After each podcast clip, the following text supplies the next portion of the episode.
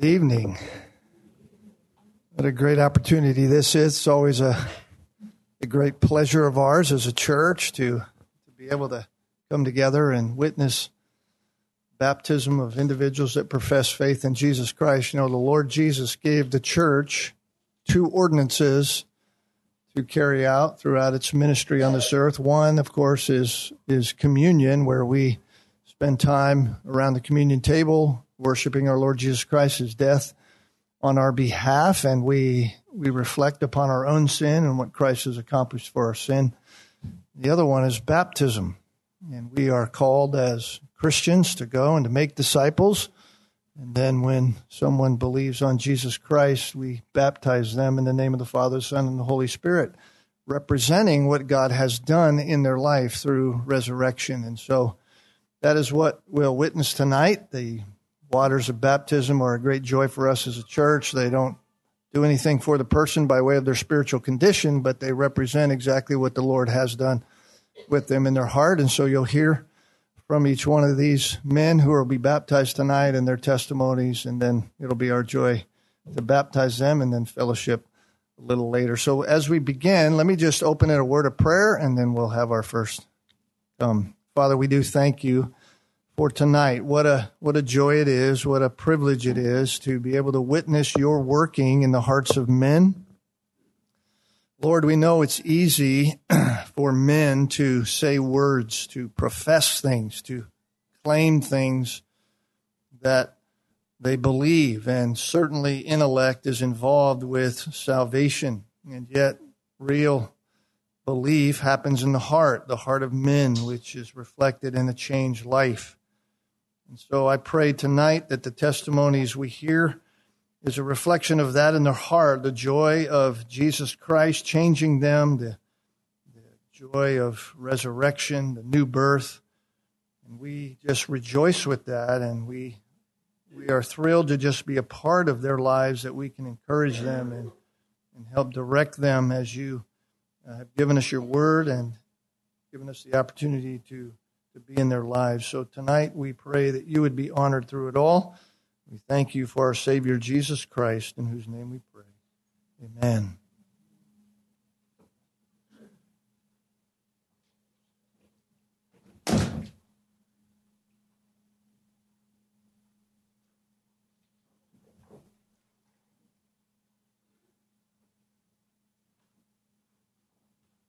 All right, good evening, everyone.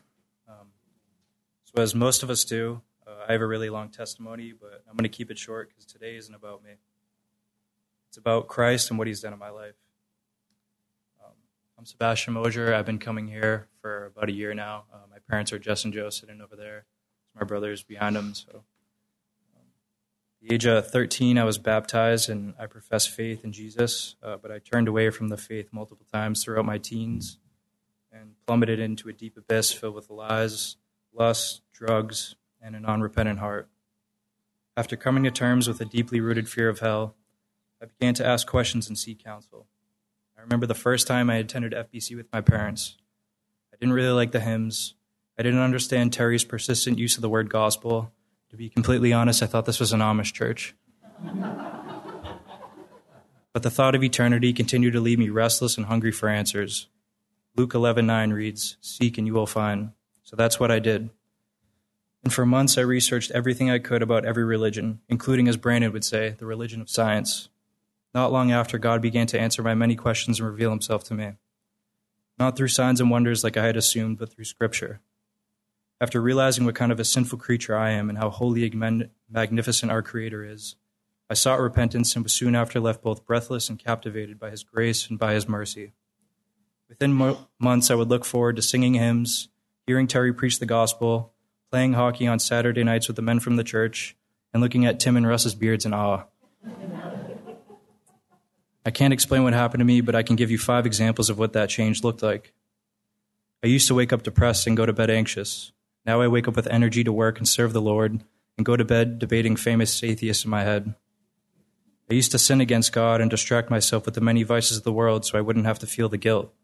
Now I pray and seek forgiveness from God, who remembers to forget. I used to think I deserved more than what I had. Now I eat T V dinners like it's lobster. remembering every second is a gift from God. I used to flip to random pages in the Bible and pretend I was the hero, wondering how many Philistines I would kill and how I could interpret the Bible to fit my own circumstances. Now I read the Bible to have fellowship with God, trying to understand the historical and theological context. I used to get really angry at things that aren't worth getting angry about, and now I still get angry about things I shouldn't be angry about, because I'm a sinner. Every day is still a battle, and the path of sanctification is a mountain we're called to climb, but now I have hope. Hope in Christ and his eternal plan for my life. First John one seven reads, "But if we walk in the light as he is in the light, we have fellowship with one another, and the blood of Jesus his Son cleanses us from all sin. This is why I'm here." The food at men's breakfast is amazing. The loving kindness from all the members of this church is immeasurable, as well as the phenomenal leadership. But I'm here because Christ died in my place. All I know is that before I was spiritually dead, and now, because of him, I'm alive.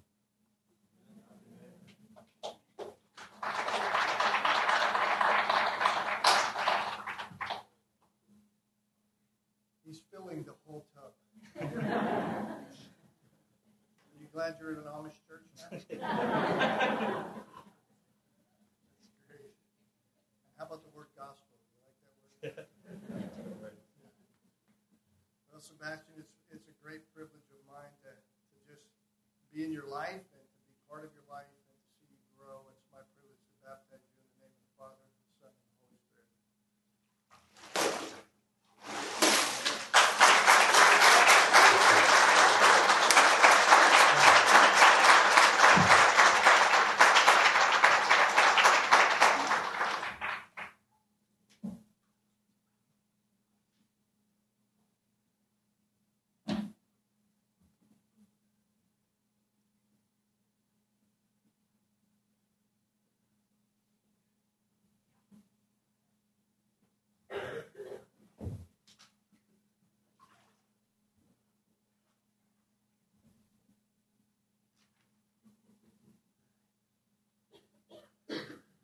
Good evening.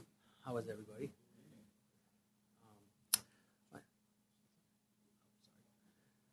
Um, sorry. um, my name is Mark Buck, and I'm here to give my testimony about what Jesus Christ has done in my life. Um, as a kid, I grew up in Nashua, New Hampshire. Um, I lived with my parents, uh, my mom and my stepdad, Alan, uh, who's in the front row here. Um, I was taken by the state Uh, shortly after, um, put into foster care due to um, what they deemed dysfunctionality in the home, unfit parents. Um, growing up in foster care was rough. Um, I was bullied, picked on, abused, physically and mentally. Um, and I was in foster care till I was about eighteen years old. Um, and then I moved uh, back. I knew where my mom lived, so I moved back with my mom. Um, Um, I isolated myself from the world due to the experience that I went through in foster care. Um, and I ended up uh, reuniting with one of the very few friends that I had in foster care system. And that ended up, um, I ended up hanging out with the wrong crowd, um, mingling with the wrong people, and it led to an extremely immoral lifestyle, um, living with girlfriends before marriage. Um, I used people, um, became very selfish, um, and I, I lived this way for many years. Um, and then it wasn't until two thousand sixteen, one of my friends who I met at, at um, while I was working at a gas station, he told me about Christ, um, so I started watching YouTube videos, um, trying to find out everything I could. Um, and while searching for this truth, I found out that there were uh, so many different teachings and doctrines and beliefs about Christ. Uh, I didn't know what the truth was, and I didn't know what to believe. So um, one day I came across a YouTube channel called Fighting for the Faith. Sounded intriguing, so I clicked on it. Um, that led to multiple videos. Uh, clicked on one video, which led to multiple videos, and I ended up binge, binge watching. Um, I was intrigued by this. Uh, it was different than any of the other channels that I was watching. Um, this guy um, preached with an open Bible. Um, so it was completely different from what I was hearing at the other church as well that I was with. Um, so I started searching YouTube for similar channels, and that's when I found Grace to You, John MacArthur, and uh, Paul Washer, and other people like Bodie Baucham. Um, and so I started, um, I left that church and I started finding, an, uh, searching for another church, and that's when I came across uh, Crossway Christian Church in Nashua, New Hampshire. Um, their doctrinal statement looked legit, so I uh, checked them out and uh, continued um, searching YouTube for truth. And when um, when I joined this church, they baptized me three days after I joined, no questions asked. Um, so I was about there uh, there for about a year until the pandemic hit, and then they closed down. And all this time, I was still living a sinful life uh, lifestyle, believing that I was saved. Um, shortly after, I met uh, what would be my last girlfriend. Um, and we started dating. Unfortunately, she was still married to another man. Um, and she separated, and eventually we moved in together. Um, and for the next year, I would still be watching YouTube videos, thinking about going back to Crossway, and found out that they were uh, a false church. So um, I went online, um, and I found out that the Master's Seminary had a church finder, so I um, went on and started searching for a church that taught um, what John MacArthur taught.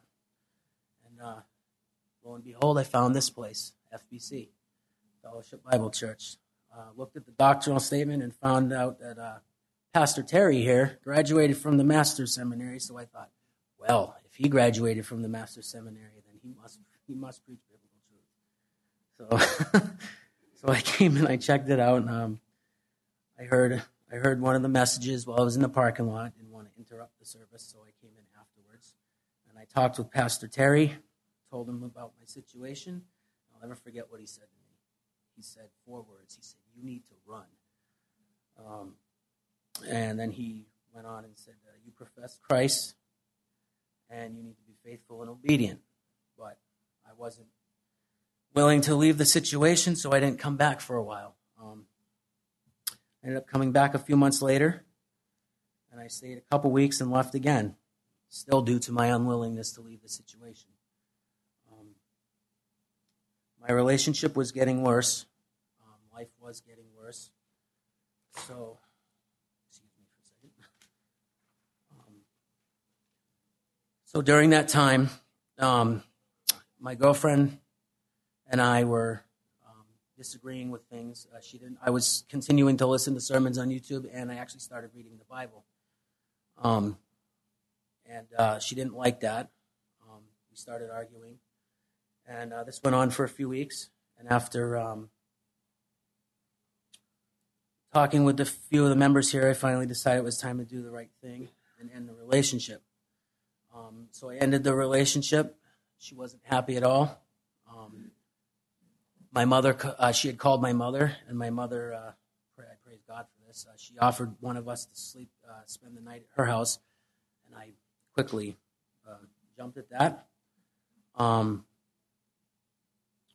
and the next morning, I went went out for coffee, um, sat in the parking lot for a few hours, and started thinking about what I was going to do. Um, wasn't coming up with anything, so I just gave up and just cried out, "Lord, help me." Um, I went back to the apartment. And her friend, she had a friend over, and, and um, they were packing her stuff. Um, so I believe that the Lord heard heard my cry, and worked it in, um, worked it out so that she would um, be moving out. Um, I spent the rest of the day processing what had, trying to process what had just happened. Um, I went to bed that night, woke up the next morning, and the, the first thing that I immediately immediately did was I repented. Um, I went to the Lord and I repented, and I professed faith in Christ, I said, Lord, Lord, forgive, Lord, have mercy on me. I'm a sinner. Um, and I was saved right then and there. And since then, I have been coming. That was April fifth, Tuesday morning, April fifth of this year. And since then, for about four months, I've been coming here on a consistent basis.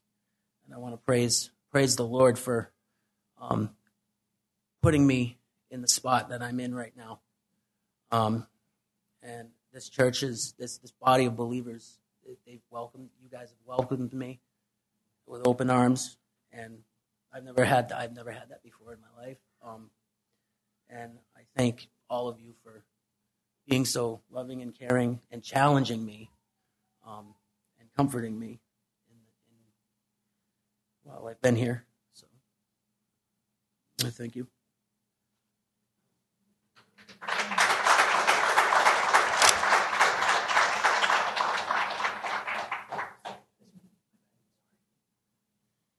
Anytime somebody says, you said four words to me, I always cringe.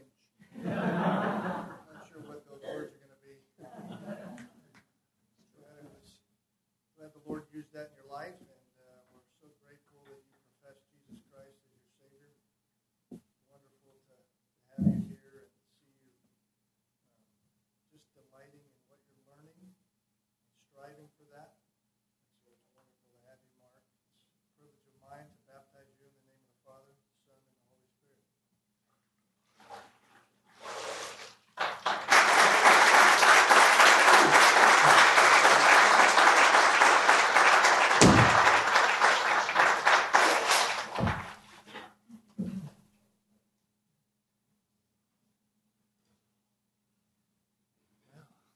Let's pray.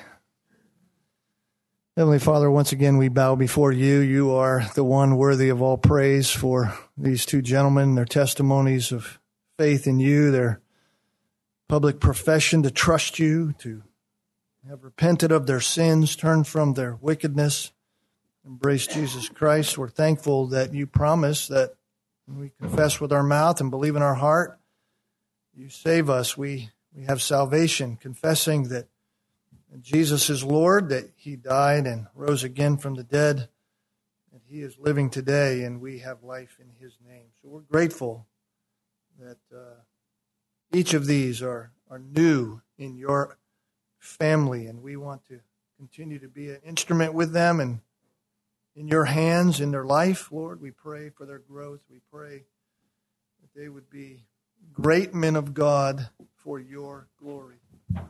However you're going to shape them and mold them, we trust that you will do it for your glory and for their good, and that their testimony would go far and wide, that many would be reached by it. So thank you for that. We ask your blessing on the rest of our night. In Jesus' name, amen.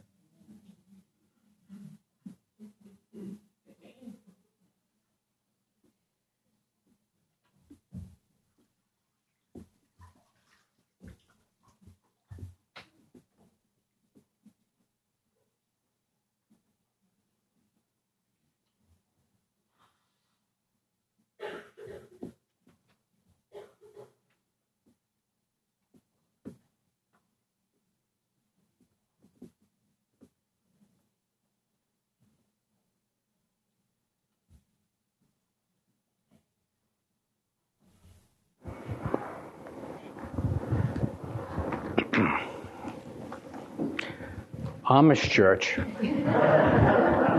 the beard. You look all right. Uh, just need a hat, right? Thanks, Al. Who said I look Amish? Who said that? Is that Henry? No? Anyway. Oh, man. All right. What a great night. What a such great testimonies to to the power of Christ and the power of God. Well, Well, let's spend some time in the Word. It's been good to hear about the work that God and only God can do in the heart of the lives of His people, Sebastian and Mark tonight. Uh, every baptism really is the is the same in what we hear about how God changes the heart of a person to new life in Jesus Christ. As Jesus put it, to be born again. He said, you must be born again. And yet, in the same On the other side of the coin, every baptism is unique, as it comes with unique set of circumstances and life experiences, and how it really is a picture of how God moves and brings people and events together by his his provident and sovereign plan. The Bible tells us has been set forth before the foundation of the world. And to have a, a life, eternal life-changing encounter with this provident, holy, and sovereign God and King of creation. So it goes far beyond just getting in a tank and hearing some messages and professing Christ. It, it has a larger, way larger picture as to what happens in salvation. It's God doing the work. So it is good to hear how God takes sinful, rebellious people and changes them and makes them his. We call it the, his trophies of grace. He calls them his own. So baptism has a, a great significance for the individual believer, for the church, and even for those who are not yet a Christian. Scripture teaches in Ephesians two, eight and nine that he says, Paul writes, "For by grace you have been saved through faith, and that not of yourselves. It is the gift of God, not a result of works, that no one may boast. It is all of God, nothing of us." No good work saves a person. Baptism does not save a person or wash, wash away sin in any way. Christians are often, uh, baptism is always also a witness to those who are outside the faith, not yet a Christian. It's a testimony, as you've heard and seen tonight. And Christians often ask, ask friends and relatives, some of whom may be non-Christians, to come to witness their, their baptism. And baptism often raises questions in the minds of those who are unfamiliar with baptism. Questions come up like this. Baptism is a strange or odd thing for people to do. Why do Christians do that? What is the significance of baptism? Well, baptism, if that's maybe your question tonight, you are here and you don't know much about baptism. Um, baptism is a powerful witness of the work of Christ in saving a person from God. Yes, saving a person from God and saving a person for God. Saved from God's wrath and saved for God's care and use. Baptism is also an act of obedience. Obedience is a characteristic of followers of Christ. In Matthew twenty-eight twenty, Jesus said, "Go and make disciples, baptize them and teach them to observe everything I have commanded you." Baptism is an act of obedience, both for the new believer and the church. We baptize because we desire to obey Christ's command.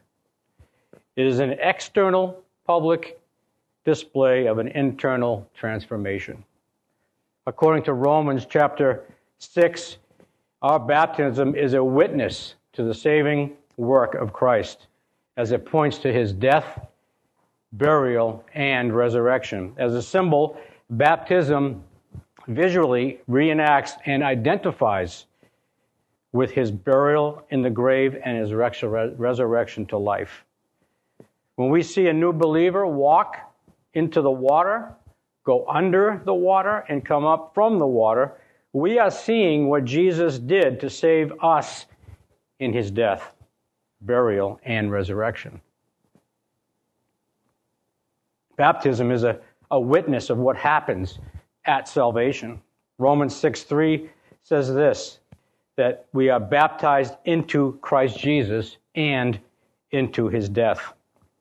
In Romans chapter six, we see that baptism symbolizes that Christ died, was buried, rose again, so that the believer has died, has been buried to self, and now has new life in Christ Jesus. Baptism symbolizes that he or she is a, a new creature in Christ. Being a new creature in Christ is mirrored even in the word baptism. The original word, baptizo, in the Greek language, was originally used in the first century to describe dipping cloth into dye, when the cloth came out of the dye vat looking much different than when it went in. Same picture. In the same way, being a new creature in Christ means that our lives have changed. We heard about some of that change in Mark and Sebastian tonight. Powerful testimonies of what God does in the heart of a believer, of a person. I cannot change a heart. You cannot change a heart. I had five five sons, and I could never change their heart. It only takes a work of our powerful God. As believers, we are given a new Christ-like nature. The change becomes evident to those with whom they interact with. It must. If there is no change, then there is no life. That's what the Bible teaches. Baptism is a moving representation of Christ's work of atonement. The first century church took baptism very seriously, and we should as well. Why? Well, because the, at baptism, the new believer is making a commitment. It's a public profession of a commitment, not only to Christ, but to the local church. He or she is identifying publicly with this particular assembly. This church also is taking a responsibility for the new believer. Baptism and church membership is like having a new member in the family. Baptism has always been a vital part of the true Christian church. Let us never weaken the meaning or practice of this command of our Lord. Baptism is a time of celebration for the believer and for the church. Every time we baptize, we should recognize the importance of this public commitment of faith as Jesus continues to build his church. If you are here as one who professes to be a Christian tonight, and you have not been baptized, I ask you, why not? I've just gone through some of the major implications and importance of it. As a Christian, you are commanded by Christ to be baptized. Or maybe you're here tonight as an invited guest, but not yet a Christian. I'm glad you came to witness this event. In the Gospel of John, chapter three, we read about the encounter that Jesus had with a very devout religious leader of his day named Nicodemus. He was a, a ruler. And in John three three, Jesus said to him, "Truly, I say to you, unless one is born again, he cannot see the kingdom of God." Notice, cannot. There's a possibility there. Being a religious person will not save you from God's judgment. Jesus would say the same thing to you tonight. If you are a religious person, you are just as doomed as the rank pagan living in the world today. You must be born again. Born from above, or born from God, of God, you must receive a spiritual birth. If you are not born again, you cannot see the kingdom of God. You, Jesus said, you must be born again. Everyone must be born again. Why? Well, the Bible teaches us that all are born spiritually dead in trespasses and sins. And we are sinners, and therefore we are children of wrath. You may say, well, the audacity in God to to judge me and to throw me in a place called fire. No, I would say the audacity is that you sin against a holy, righteous God and are expecting him to sweep it under the rug. He cannot. He cannot. His character will not allow it. He is perfectly holy, righteous, and just in everything he does. And so the audacity lies with us, not God. Well, maybe you are here and you think that God will not judge you because you are a good person. Well, let's see. Let's see about that. Let's see if you can pass the good person test. There is a good person test. Huh? Can you? It's only four questions tonight. There are many, many questions, but I'll only, I'll only lay out four. And uh, if you fail one, you fail the test. First of all, the first one, the Bible says that if we break one of God's laws, we are guilty of breaking all of them. The point is that you are guilty. That's the point. So the first question would go like this. Question number one, have you ever loved something more than you have loved God? Well, the Bible in Exodus chapter twenty calls that idolatry. It's idolatry.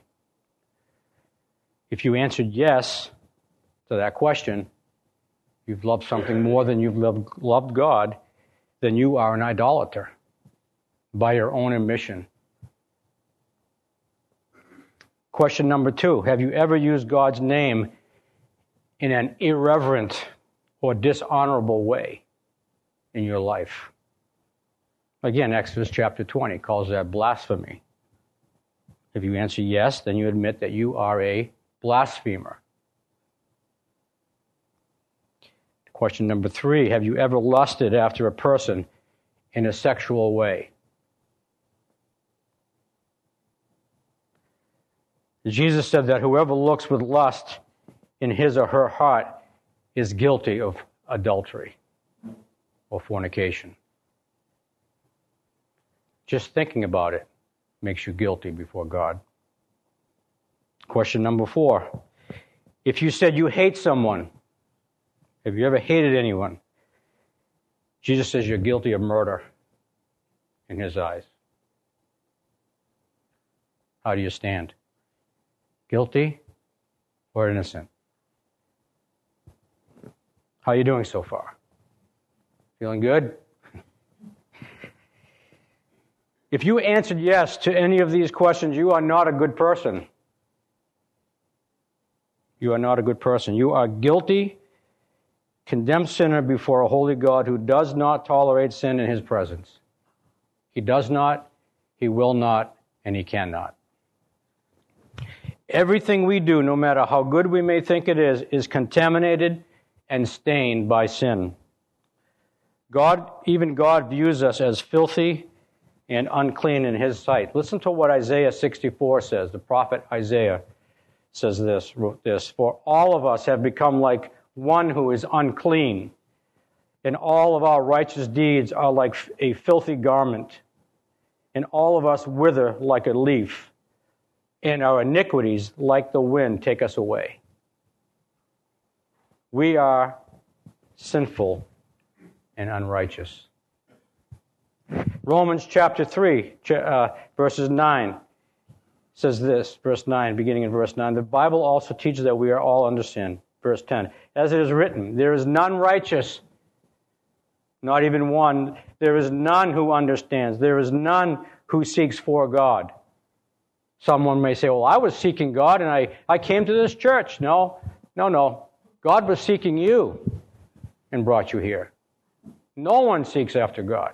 If you say you seek after God, that's a lie. Because Paul writes that none seek after God.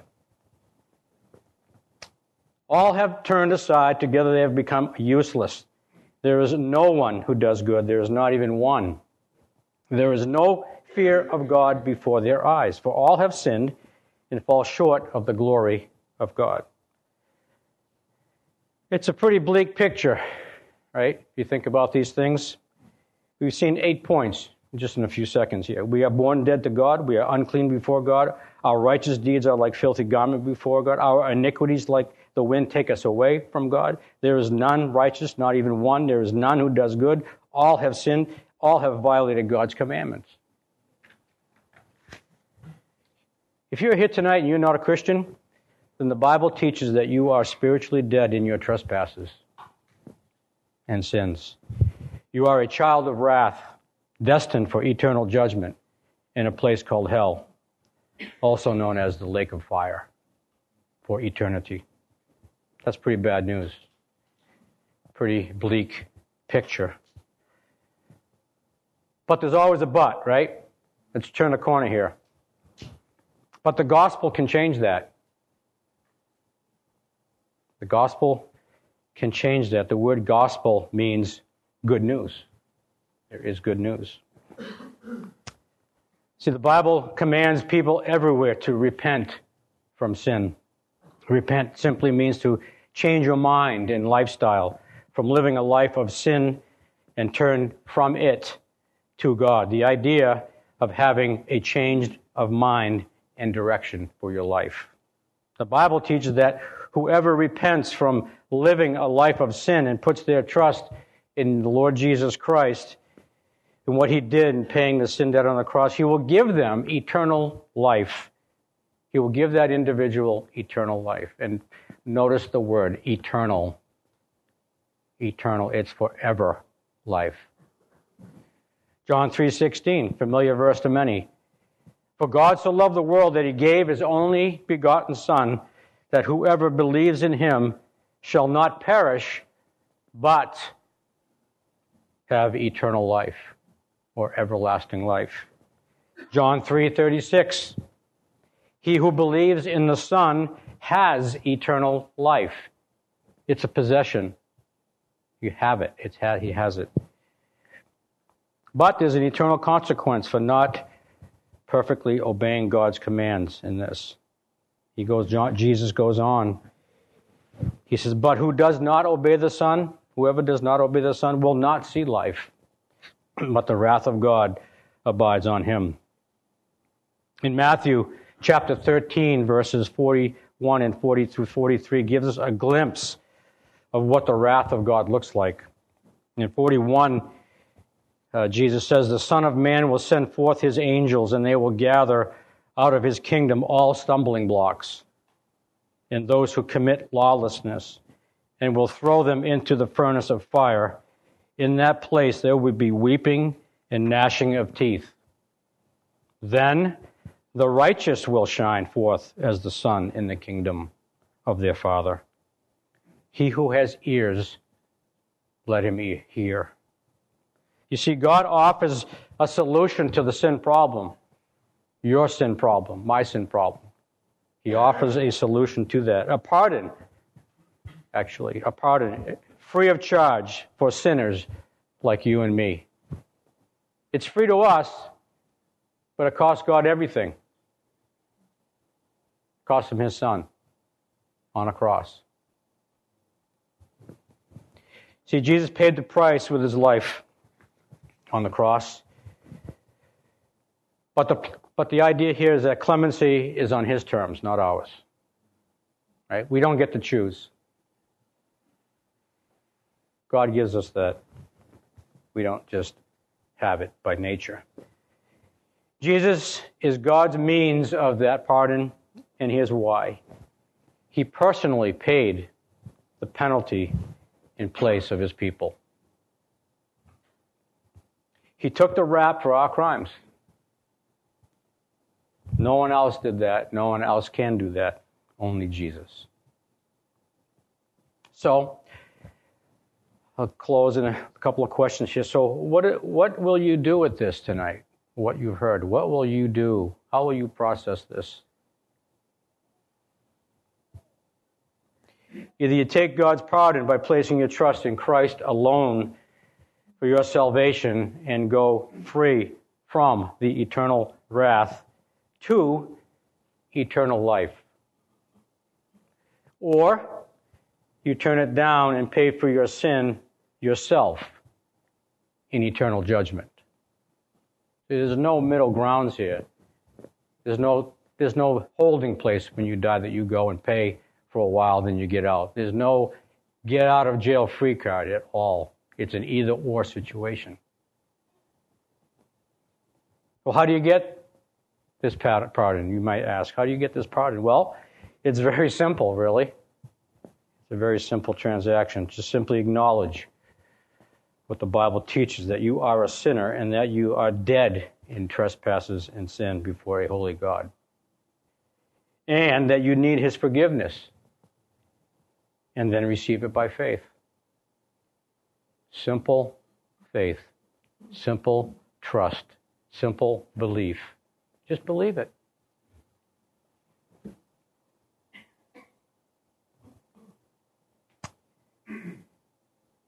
You need His forgiveness?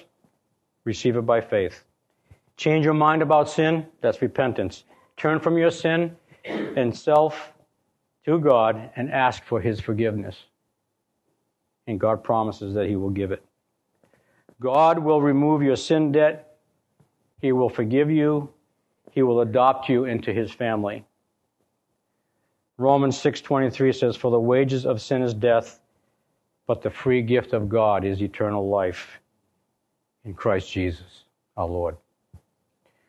When a person comes to God, he or she can say with absolute confidence, as the psalmist wrote in Psalm one oh three twelve, "As far as the east is from the west, so far has He removed our transgressions from us."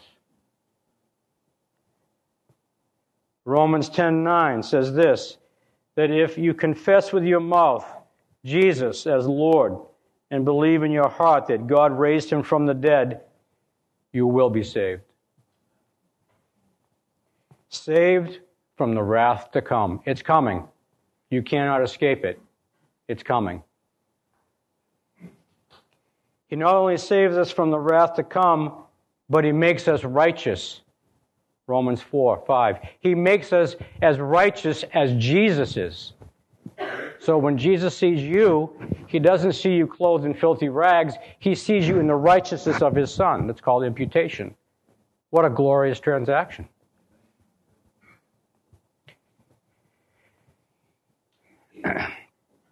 Christ's entire righteousness has legal consequences for all those who are in Him. And this is explained by means of imputation found in Romans five nineteen. Through the obedience of one, the many will be made righteous. So I'm going to close with this admonition of hope for you. A couple of verses and we're done. John six thirty-seven. Jesus says this, "All that the Father gives me will come to me, and the one who comes to me I will not cast out. I will certainly not cast out." John six forty, just a couple of verses ahead. "For this is the will of my Father, that everyone who beholds the Son and believes in Him will have eternal life. And I, myself, Jesus, will raise him up at the last day." More glorious hope. If you are not a Christian tonight, my hope in prayer in this is that you will act on these truths that you have heard tonight. It's urgent. It's urgent. I don't want to be a gloom and doom, but you know, you go out to one oh two, a semi could come down and you're gone, right? It happens. We hear it all the time in the news, stuff like this. You just don't know. It's urgent. Because once you breathe your last, you stand face to face with a holy, righteous God, either in the righteousness of Jesus and He sees you, or you stand in your filthy rags. If you stand in your filthy rags, you are doomed for eternity. So what will you do with the message of Jesus Christ? The gospel, Sebastian, like that word. The gospel. What will you do with it tonight? You've just heard it. I can't be any, maybe I could be clear. I don't know. I tried to, you know, really get this clear, but um, embrace it. Just trust Christ. Ask Him to forgive you. Tell Him you're sorry. You apologize for what you've done, and you want His forgiveness. His promises, He'll give it to you. Just like that. So pray with me. Father, thank you for this glorious gospel, how it changes us, it molds us, shapes us to be like your Son. It's so precious. So we pray for what we've heard tonight, that it would go in deep into the heart of us as individuals, for us who, who know you and are known by you, that it would be fresh, new, and vibrant in our own hearts, that it would cause us and stir us to better serve you, love you more as a result of this great truth. And we pray for those who don't know you tonight in this room. We ask you by your mercy, your grace, and kindness that you'd open up their understanding, give them eyes to see, a heart to believe, and that they would embrace this forgiveness, this rich forgiveness that comes only from you, all because of the, the wonderful transaction that Jesus paid on the cross at Calvary, once and for all, for all who will believe. We ask it in Jesus' name. Amen.